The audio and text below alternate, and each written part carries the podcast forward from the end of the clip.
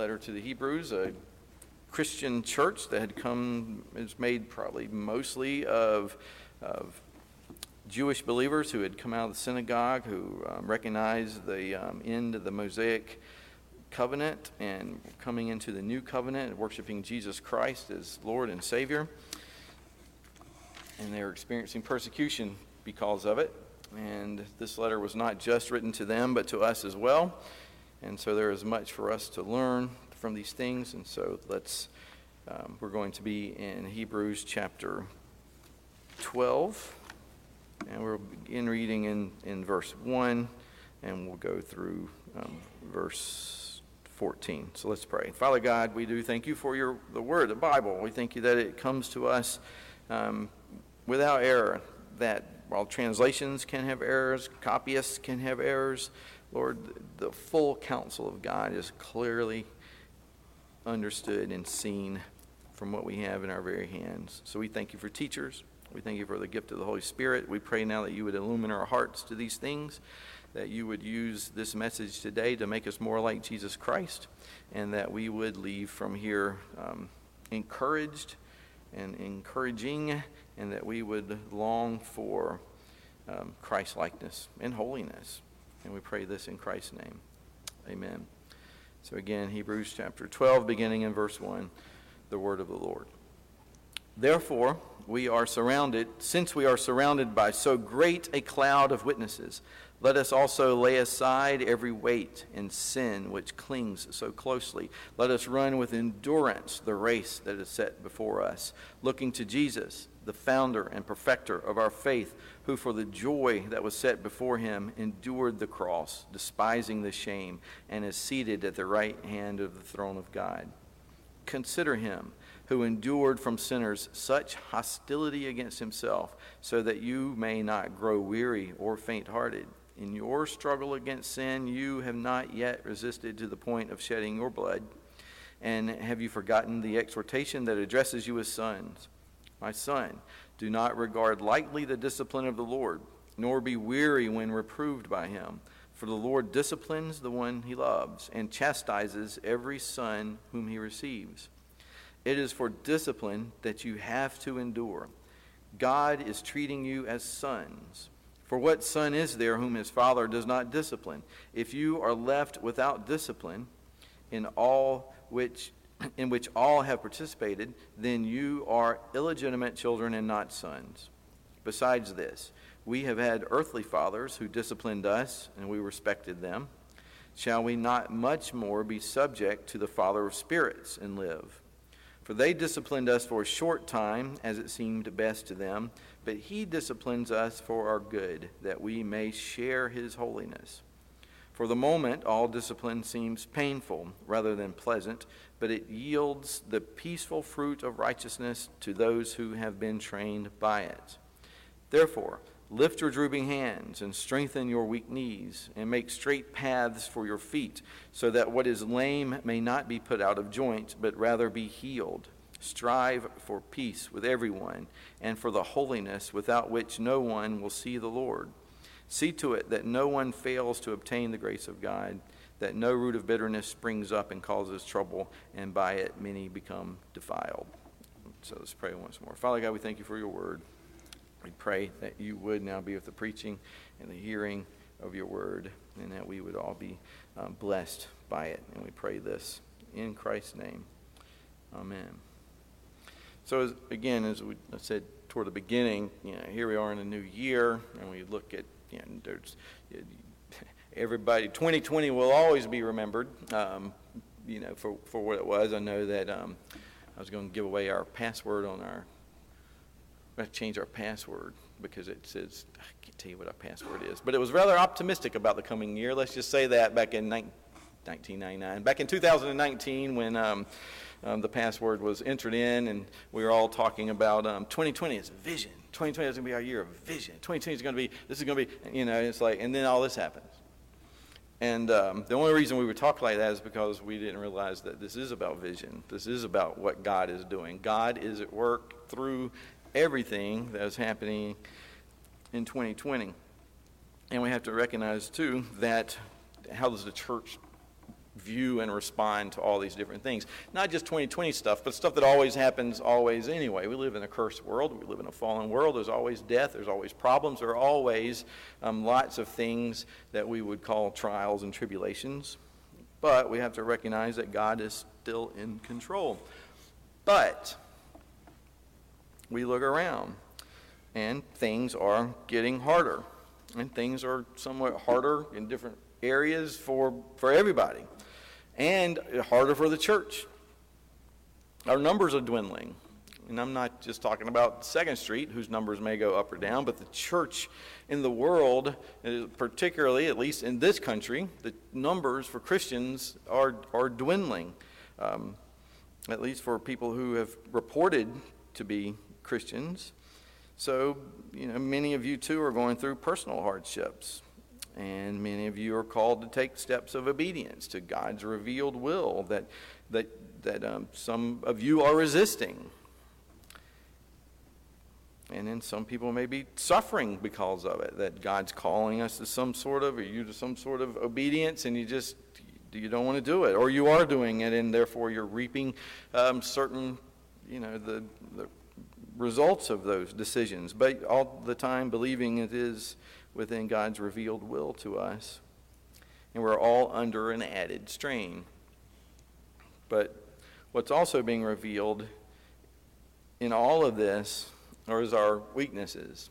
Um, the word that's been one, one of the phrases or words that's been coined, it wasn't coined, but everybody knows it now, is comorbidities you know, morbid, morte, death, you know, comorbidities, things. It's not just the virus that gets you, it's all this underlying stuff we have problems with. And so one of the things we see is our country is um, ill prepared for um, illnesses that come because we're in such ill health to begin with.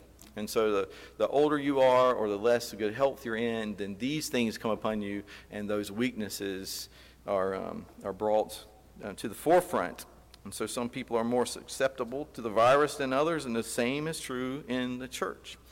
And it's not talking about the virus, but things that come into the church that come against you, the more comorbidities you have, the, the weaker you are when a trial comes upon you, when a storm comes forward, then the more likely you are to be swept off of your feet at the, you know, some people it doesn't take much. A mild wind comes and, and they're gone. And some people are planted more firmly, but things keep happening and keep happening and finally they're down. And so, you know, those weaknesses in our lives become more apparent um, in the midst of storms. And so the same thing with a building or anything. We're not sure if our roof is leaking, but we had to wait until it rains we have pictures of these stains. I think we're okay, but you know, if it never rained, we wouldn't worry about whether our roof leaked or not. But we would never know. There, you get the analogy. I'll stop at that point. But things that come into our lives can show us how we're susceptible to different storms or attacks of Satan, even. So others endure longer, and some are gone quickly, but Bible says, as he's talking to Hebrews earlier, we believe better things about you. You, you are not of those who give up and have no hope. You are not of those who fall away. Because the problem with the church that he's talking to in Hebrews is that there were people who were thinking about being going away, falling away.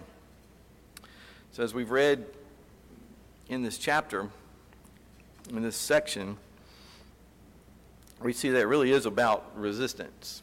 It really is about things coming against you and how are you going to stand against it. So, really, if you are a note taker and you want to take first point, it's um, discipline proves that He's our Father, uh, or that Christian chastisement proves our paternal relationship, if you like bigger words.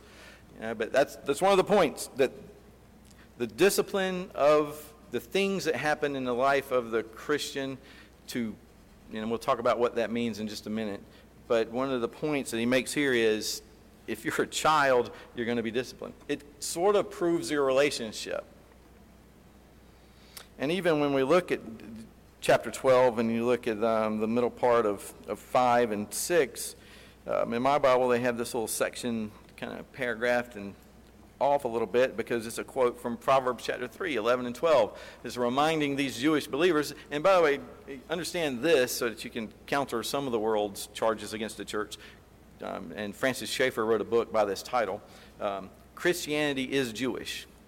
Okay? Christianity is Jewish. The founder was Jewish. It comes out of um, Jewish covenants. It's all, the Abrahamic covenant is what we're currently under as a church, even in the new covenant. So don't ever let someone accuse the church of being anti Jewish in any way because that'd be ridiculous because our founder is Jewish. The, the Nazi regime recognized that as they eventually had churches remove Old Testaments from their Bibles because that was the Hebrew Bible. Uh, what they failed to realize was if they'd studied that Bible more, that um, there's a whole bunch of the Old Testament in the New Testament.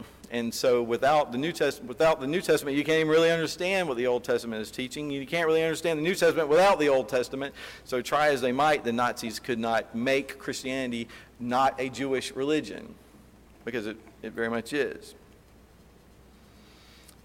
And so what the author here does is drive you back to the Old Testament. And so you remember in Proverbs where it says this, My son, don't regard lightly the discipline of the Lord, nor be weary when reproved by him, because he disciplines the one he loves, and he chastises every son whom he receives. And so he is saying, Believer, you are sons. Now, I know some of you here are women. That's all right covenantally, you are sons because the sons are the ones that inherit the promises. And so now there's neither male nor female in this sense, in that we're all equal and co heirs in Christ. So when you hear the Bible talking about sons, um, a lot of times, oftentimes, it is talking about all believers. The position we stand in covenantally under God.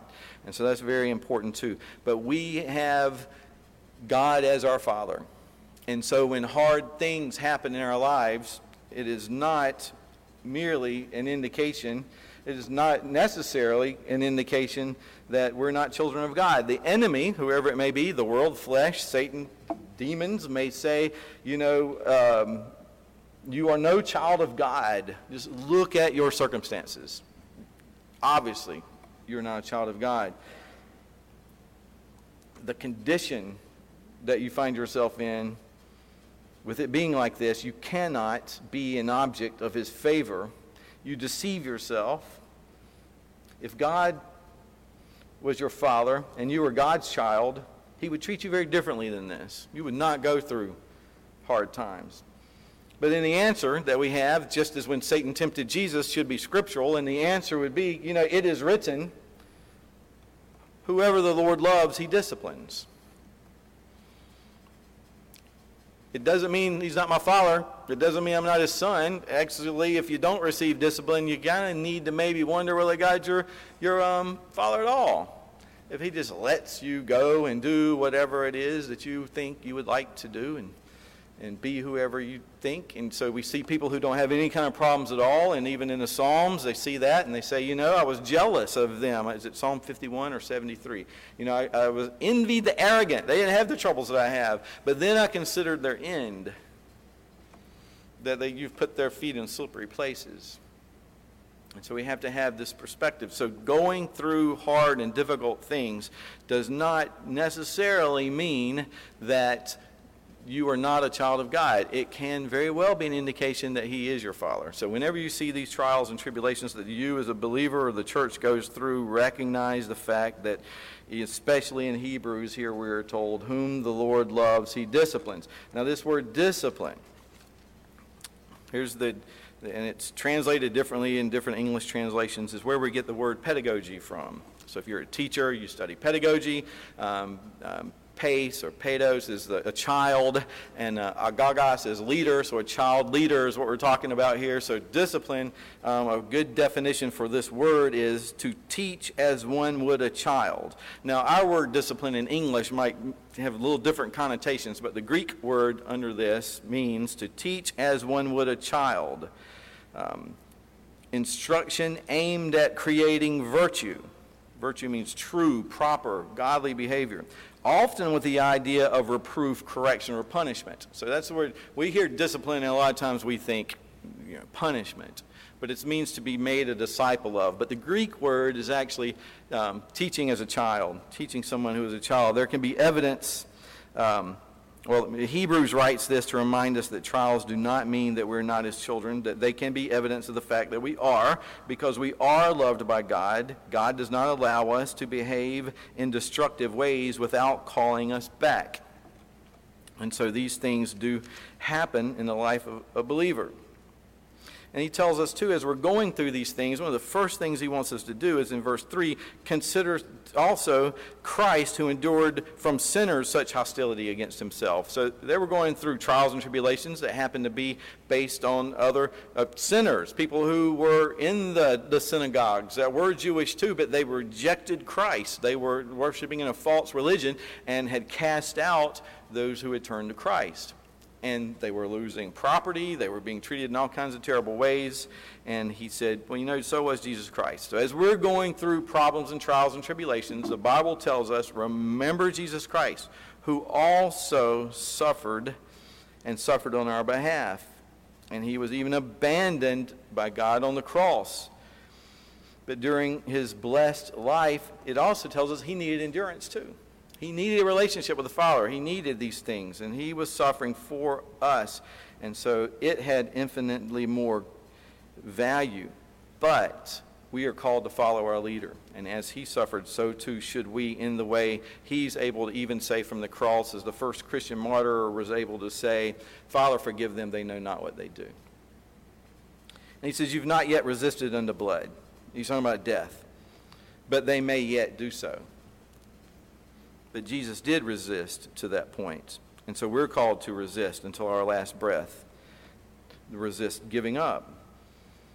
The Hebrews were, the sin that they were particularly striving against is called apostasy. That they were thinking leaving the faith, leaving the church. So we have to say, all right, if a lot of this stuff that's going on in our world is indeed, does indeed have to do with um, chastisement, discipline in the church. Um, what's he teaching us? What would be sins that we need to examine ourselves for and say, all right, what, what do we need to learn from, from this? And I think um, if you look around, and particularly just within our church culture in this country, and I can't even speak for kind of in our country because you see this all over the news, all over the people who broadcast worship services or broadcast messages and things, um, regardless of what the world may think of itself as it worships God and calls itself Christian and calls itself the church, I think the greatest sin that we deal with as Christians is uh, lukewarmness. And the Revelation says, I wish that you were either hot or cold, but as it is, you're lukewarm, and I'll spew you out of my mouth. So, this lukewarmness of believers, it's worse than being cold because it fools other people. Um, and it can fool yourself that your faith is a true and living faith.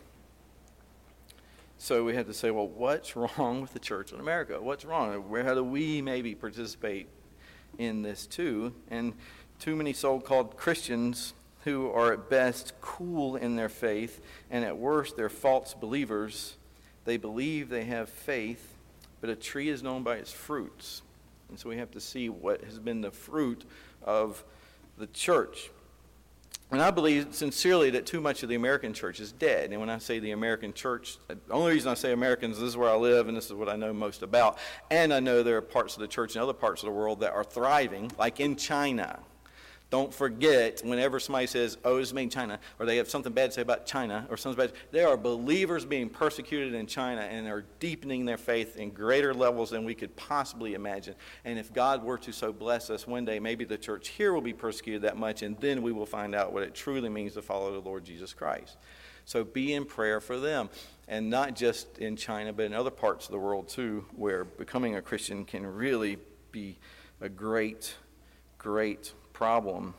But too much of the American church is dead and they feel alive. And that is a great problem. And what makes, how could somebody who's uh, not even a Christian worship in a church and feel alive because of worship?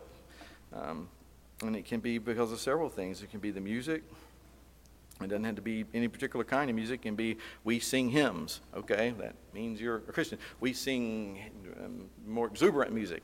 That means we're, you know, but whatever it is you sing or however it is your style of worship is, it, it gives me a good feeling. And therefore, I must be a believer and I must be doing right and good because um, so much of the church is based on emotions and feelings.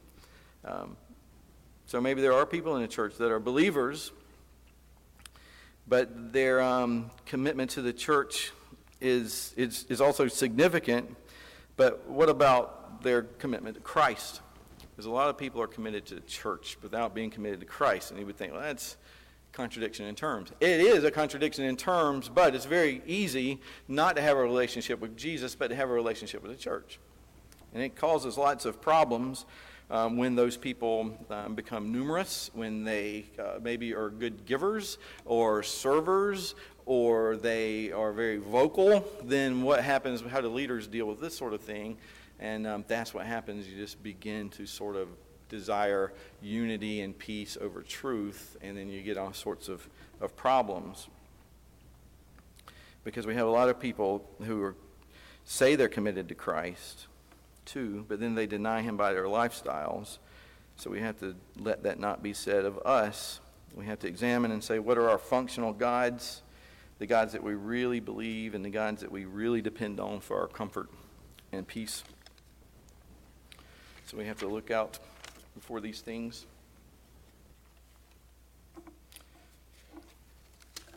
Now, last time I had a, I simply had it turned over this time, so I know where I am.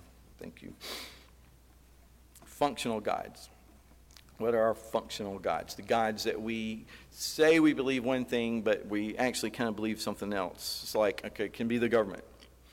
And if your functional guide is the government, you will see it because this is what causes you the most anxiety, is what causes you the most exuberance, is what causes you to be the most active, is any conversation that has to do with government how happy you are about it or how mad you are about it. But if we're going to talk about something, I'm going to get very upset about it or I'm going to be very exuberant about it, or I feel like if the wrong people get in government, it's done. Those stimulus checks. You're angry that it wasn't more. And I love Rand Paul. We'll look up Rand Paul's little uh, thing on this. Is why, why, why 600? Why not 2,000? Why not 100,000? Why not a million? These, these just it's just digital stuff now. I didn't get anybody get 600 six $100 bills handed to them. I mean, maybe you did. I just got a notification that we have $1,200 in our account. There it is. You know. So how do you feel about that?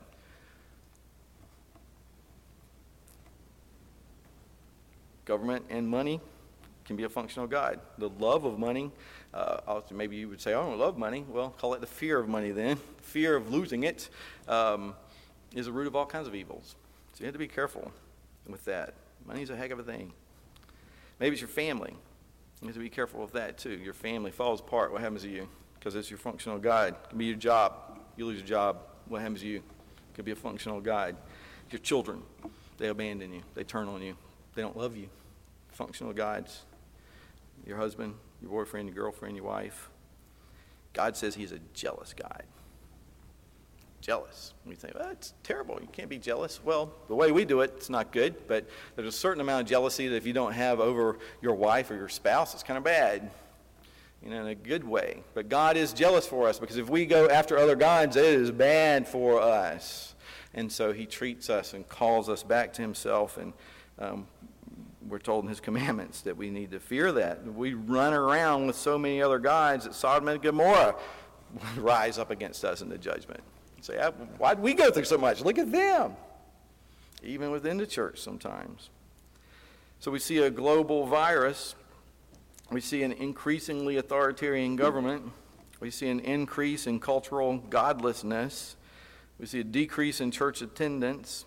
We see health problems, financial problems, family problems, Christians who cling to their money and their pews as if God was not um, blessing us to serve. It appears as if maybe God has had enough of us.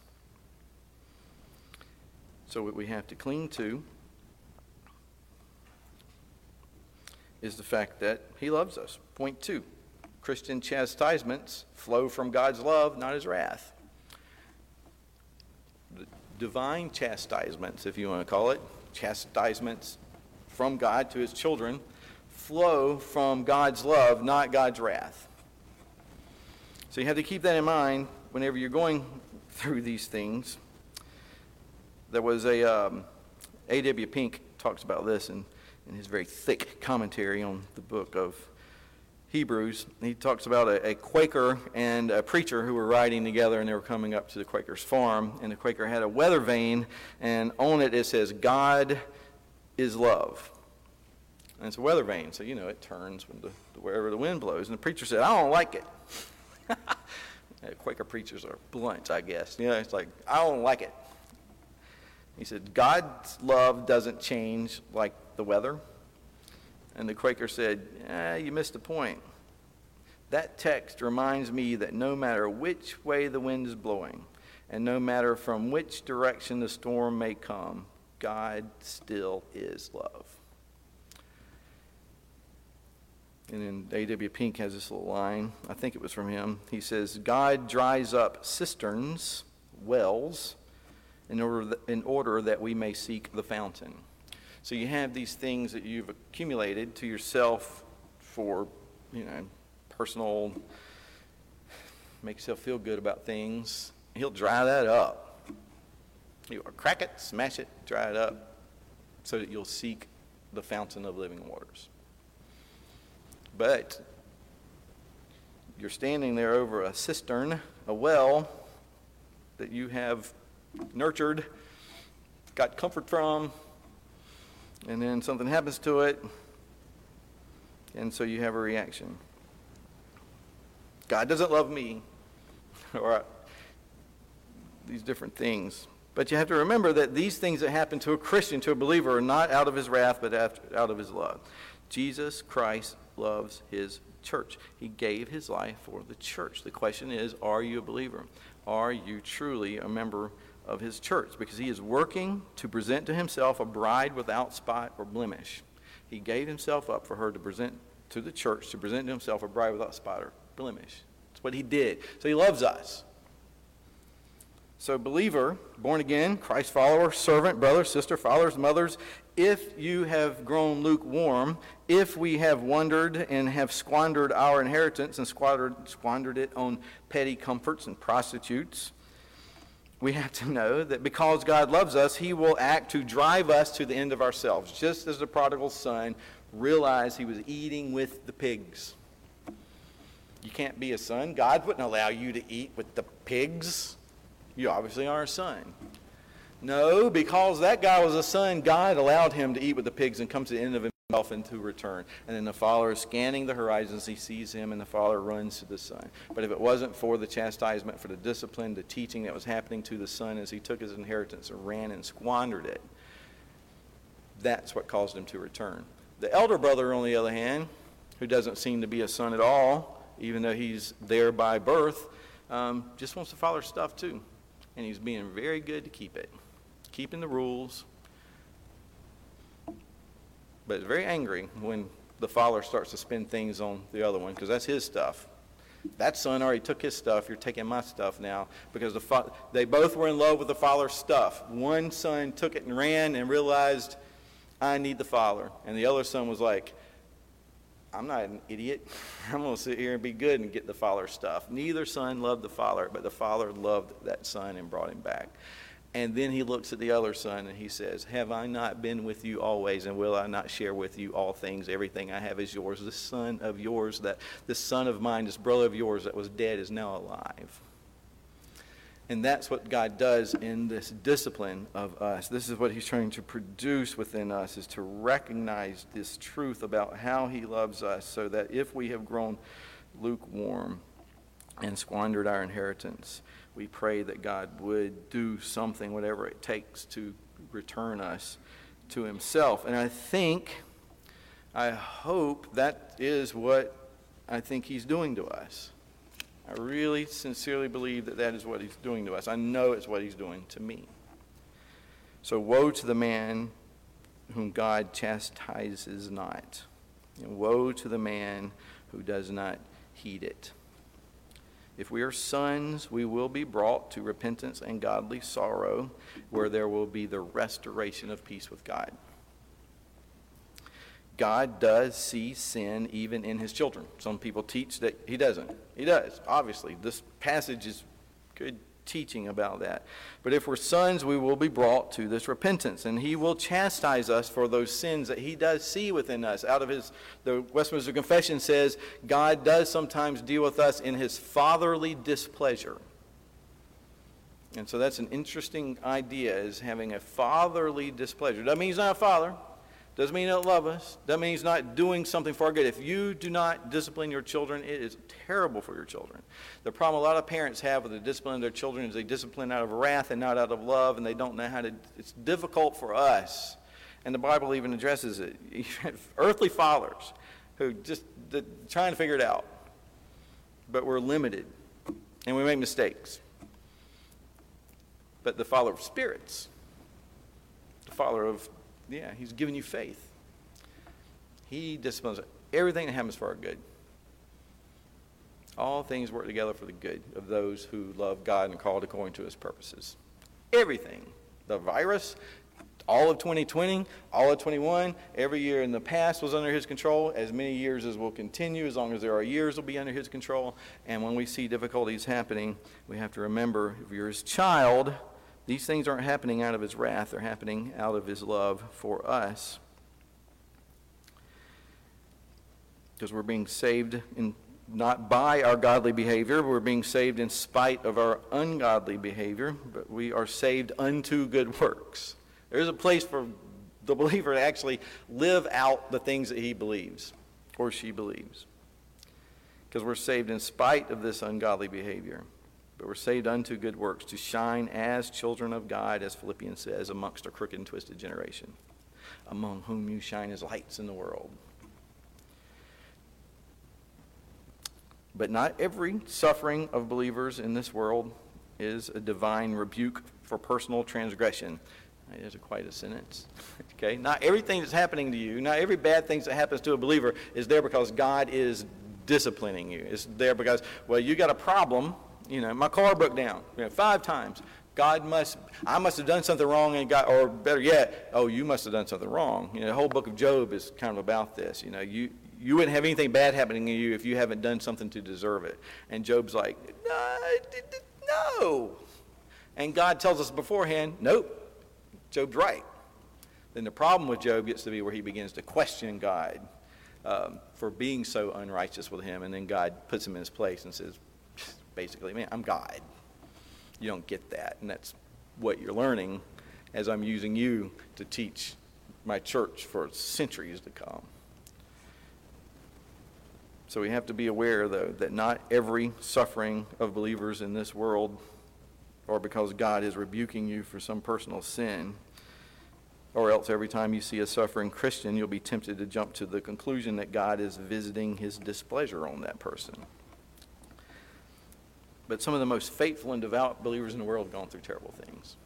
Jesus Christ himself went through terrible things, and the world saw it. The religious bodies saw that as an indication at times that maybe he's not who he says he is, because if you're a believer, you should only prosper all the time. And that's not what the Bible teaches us. When God is chastising a person for his sins, it's easy for that person to suppose that that's not the case, too. So you have two kinds of people um, the type of people who just say, you know, this is this is not God chastising me, and you know, get. We'll talk about it in, this, in a minute, though. But there are people who, when God is chastising them for their sins, it's easy to say, no, it's not the case. And they'll be falsely comforted um, with the fact that they believe that God is love, and therefore He always only blesses with peace, and any hardships that I'm going through aren't my fault. God must be teaching somebody else something in this situation. You, know, you can divert it from yourself. Um, it's always better and safest for us to assume that God has an issue with us. You're going through something, the safest thing to do is, okay, is God teaching me a lesson? You know, am I being chastised for something? Is the church, are we going through this for some reason? Is there something? Because there's always something to learn. But just don't always fall into the, the belief that anything bad that happens happens because you have a problem. um, if God treated us as our sin deserves, we'd have nothing but, that we'd have no blessing. So the question is, why are you giving me this blessing? Why are these good things happening to me at all? That's the thing that should astound us. But we are supposed to look at ourselves in every issue and say, okay, how can I humble myself under the mighty hand of God better? But where other people are concerned, it's not for us to judge. You're going through this because God, you don't know. Get your own house in order, and you are there to help and encourage. And if you see someone in sin, you mention it, you talk about it, but don't assume because somebody's going through trouble that they've got something to learn. But when you're going through something, you need to assume, I have something to learn. This is an introspective way of God is dealing with our people. And then there's ways that God deals with all the time. But we have to have faith. It's the invisible hand of providence, it's been called, that's at work in all things. And since we're being disciplined as children by our perfect, loving Heavenly Father, then we have to see the difference between divine punishment and divine chastisement or divine um, discipline. God's people will never be punished for their sins. You will never be punished for your sins. God has already punished your sins on the cross. We don't have God as a judge, we have God as a father. We don't have God, we're not enemies with God, we are children of God. God is not giving us um, retributive justice. He's not paying us back for bad things we've done. He is training us and teaching us and trying to make us see where we fall short. And this little section in, that is the quote of Proverbs chapter 3 don't regard lightly the discipline of the Lord, nor be weary. There's two different ways of responding to it. One is you can regard it lightly. Yeah, it's no big deal. And another word for that, too, though, is disdain. to despise it, to show contempt for it, to blow it off and ignore it. So it's not just that it's no big deal, but you refuse to acknowledge there's even any difficulty. There's not a problem here. Nothing to be seen here. You know, I got thick skin. I can't deal. None of this is a problem to me. And that's one problem, so you don't learn from it. And another is dismay, to be completely overwhelmed by it. So God's discipline for his children never involves wrath, but for the purpose of training and education, it's there. Hardships result in two possibilities for God's children. They either distract us from Christ or they intensify our focus on Christ. And so that's what we have to be careful of. You either get distracted, focused on the problems. Peter walking on the water, the storm. Uh, he walks on the water, he sees a storm. Oh, ye of little faith, why did you doubt? So that's what we do. We take our eyes off Jesus because we're distracted by these great problems that we can run into. And then in 12, first part of verse 11, we see it says, For the moment, all discipline seems painful rather than pleasant. Now, the word seems is interesting there. It could easily, and most, I writing it, I would say discipline is difficult at the time. That um, all discipline is painful rather than pleasant. He says seems that way. Which, you know, the word seems seems to be there um, because afflictions are not necessarily what they seem to be. For the Christian, they are not there for your injury, they're there for your profit. But we're so often too selfish or fond of our ease and comfort, our cisterns that we've gathered for ourselves that can't even hold water, so that our spiritual vision becomes blurred because we've focused on the wrong things, and our situations seem so desperate and grievous because we do not see them through eyes of faith because we don't think of eternity enough, we only think of now. We only think of what's right in front of us. That was a third point, by the way. Discipline seems painful at the time. But fourth is discipline has a purpose. It should produce fruit. So it should be fruit. So if we're going, if the church is going through discipline at this point through um, if we're being taught something through hardship at this time, then um, it should produce some fruit. And that's the good news. That whatever the church, whatever believers may go through, it doesn't mean the virus is happening just for the church, but it is happening primarily for the church. And another part of it is to help awaken non believers to their need of Christ or either condemn them further in the hardness of their sin because so much was thrown at them to say, look at the frailty of life. You are not in control of this. So, what's the fruit of godly discipline? And it's righteousness.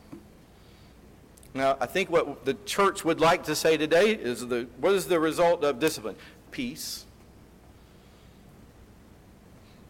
ease, but it's not. It's righteousness. We can get that peace part in a second, but don't pass over the righteousness part. The Bible in the Old Testament, particularly, is full of the righteous and the wicked. The righteous and the wicked. The righteous man, um, it would say the wicked per- runs when there's nobody pursuing them, but the righteous man has peace. Now, that's not just talking about positional righteousness in Christ. That's talking about actual physical righteousness, uh, a breastplate of righteousness. Now, we're righteous in Christ, yes, but as believers, as children of God, we can behave in very unrighteous ways and you're opening yourself up for attack. And I've been asked more than once in the past little bit of time, why does God care about this behavior or that behavior or that behavior? Why does he care about it? Because he cares about you. And we think it's only because he cares about him and his holiness. No, he knows that one, without faith, it's impossible to please him, and that your faith is what connects you to God and gets you to heaven, and it's more valuable than gold or silver or any such thing. He loves us so much, he wants our faith to be strengthened. And so, if you will not cling to him, he will allow you to fall down deeply into places where the darkness is so dark, where the fear is so fearful, where the pain is so painful that you have no choice but to cry out to him. There's, people that go into war. C.S. Lewis talks about it. He says a lot of people turn to God sincerely when they're going into war because they recognize they could die at any moment. But others turn to Him in a, in a foxhole because they're just so afraid they have to cry out to something because they know that nothing worldly can save them. And sometimes that's true faith and sometimes it's not. But for the believer, sometimes that's what it takes for the believer to finally realize that they have nothing else to hold on to and there's only God left. The worst thing that the church can do is help that person survive. It's like there's a drug addict and he's trying to quit drugs, but he's suffering, so we're going to alleviate the suffering by giving him more drugs. Like, no, that's not how that works. And so wisdom dictates how these things happen. But God knows perfectly what to take from you for your good. He even knows what to allow you to have for your good. And um, Amy has a, uh, well, the fruit is righteousness. And what does it say here in verse, the second part of verse 11? It is a peaceful fruit. Peace is not the fruit. Righteousness, and righteousness results in peace. Now, you might say, well, I'm, you know, I can be righteous and I don't have peace. Well, you don't understand what peace really is. Peace, shalom, harmony, uh, things working as they should within your spirit, even as you're seeing hard things come to you. But as God's discipline works on the church, it should result in righteousness. And unrighteousness within the church is something that really hurts weak believers. Um, gossip in the church really hurts weak believers. It hurts everybody, but particularly weak believers who've been damaged by sin in the church and therefore they don't want to go to church anymore. Now, it's a sin for them to think that way, but it is difficult. And so, what we have the obligation to do, one, is to make sure that we, as far as it goes with us, that we are practicing righteousness. Pastors, leaders who um, commit adultery, who um, get caught stealing, that's why I'm in church. I'm glad we are in church not any money. I, am not tempted to steal a little bit of money we have. And how do people come? Anyway, Ryan and I have had this conversation before where usually when somebody's stealing something from a large organization, it's like two of them get together and do it. And I'm like, how does that conversation begin, Ryan? he says, I don't know, John. How do you think it begins? so we have set up certain things where if we try to steal money, it will become immediately apparent. So that would destroy a church.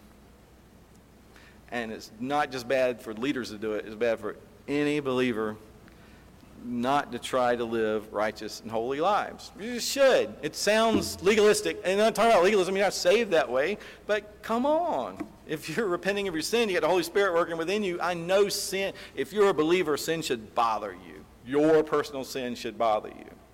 And so God will discipline you to help you feel that sin in some way, to, whatever. We're to to grow in this, and it'll be a peaceful fruit, and it's helpful for other believers and for the the image of Christ. But um, as I started to say, Amy has a there's a little sign over uh, one of our thresholds in the house, a doorway. It's Isaiah 32:17, and it says, "The effect of righteousness will be peace." The effect of righteousness will be peace, and the result of righteousness is quietness and trust forever. That's the result of righteousness. So we should be training our children for virtue, for righteousness. We should be training ourselves for virtue, for righteousness. And then we see what comes next in verse 12. Therefore, lift your drooping hands. Now, in the, uh, the Greek, there's no word your there. The ESV adds it. I guess they think they're trying to be helpful. King James says, lift up the hands that hang down. Um, strengthen the hands that are weak is how the NAS says it. But that literal lift up the hands that hang down. So you know what that's like. You know, especially in a boxer. You know, you see these boxers and the, the hands start to drop. That's it. Football teams, they always say, "Oh, they got the hands on the hips." yeah, you see them walking around like this. It's like, oh, they're tired. You can get them now. So lift up weak hands, but it's also without that your being in there, it's a double thing. It's like lift up your hands. Don't, you know, this is, all this is supposed to be a reminder that any hardship that you're going through, you're children of God. He loves you. You're not dealing with his wrath. So let's get with it. But it also, since it's not your, it means encourage one another all the more you see a day approaching. Lift You see somebody whose hands are weak, lift them up. Help them as you're also helping yourself. Strengthen weak knees. And that word yours not there. Strengthen weak knees. And if you're older, you know what weak knees are. You strengthen these things. Make straight paths for your feet. Pursue righteousness. Try to do good. Do what's right. Do what God would have us to do. So that what is lame may not be put out of joint, but rather healed. Pursuing righteousness. Trying to do what's right. Trying to do what's good. And then strive for peace with everyone and for the holiness without which no one will see the Lord. So as we're going through this, you know, lifting up drooping hands, don't play the victim, don't wallow in resentment, um, look to the hope of ultimate victory, help one another, encourage one another, uh, make straight paths, be an example. Again, it can be um, inconsistencies in God's people spreads, you know, hypocrites in the church. People talk about it, and it's very difficult for people. But seeing sin in a, in a leader and it becomes public, it can very well be God is disciplining that person who's a child of His and He's bringing him back. So don't give up on the church because you see sinners being sinners. Don't give up on the church because you see godly leaders fall. Understand that God is at work and keep an eye on yourself. But holiness, Christ likeness is what we're talking about. Jesus showed what holiness should look like in a man kind, loving, gentle. He stood up for God. He stood up for his word. He stood up for people. He fought off wolves. He chastised the shepherds who didn't care for the people. But if you're not walking in the Spirit, you won't see it. But too often in the church, we seek relationship and community, but not holiness, Christ likeness. And the fruit of that is peace. I want to close with um, a couple Bible, verse, Bible verses. Um, 2 Timothy 3 16 and 17. All scripture is God breathed and profitable for teaching, for reproof, for correction, and for training. That's our word discipline. Okay? Scripture is good for this. And doing disciplining, disciplining us in what? Righteousness. That the man of God may be complete and equipped for every good work. You got to be in the Word. You're disciplined by the reading of the word. And in Titus 2 11 through 13, the grace of God has appeared. The grace of God has appeared, it bringing salvation to all people, training us. As our word again, pedagogos, it is disciplining us to renounce ungodliness and worldly passions. Let's pray. Father God, um, we turn these things into rules and regulations and we become judgmental when other people don't follow them properly. Help us to focus on ourselves, but help us to see when there's difficulty, there's something for us to learn. No matter what we're going through as the church, it's meant for our good. So help us to learn from it. Help us to be healed. Help us to be lifters of drooping hands. Help us to help strengthen weak knees and help us to get on with it. Help us not to focus on the problems. Help us to focus on the fact that you love us and that you are strengthening our faith. So, Lord, I pray our, our faith to be strengthened, that you would continue to teach us these things as a good Heavenly Father. And we pray this in Jesus' name. Amen.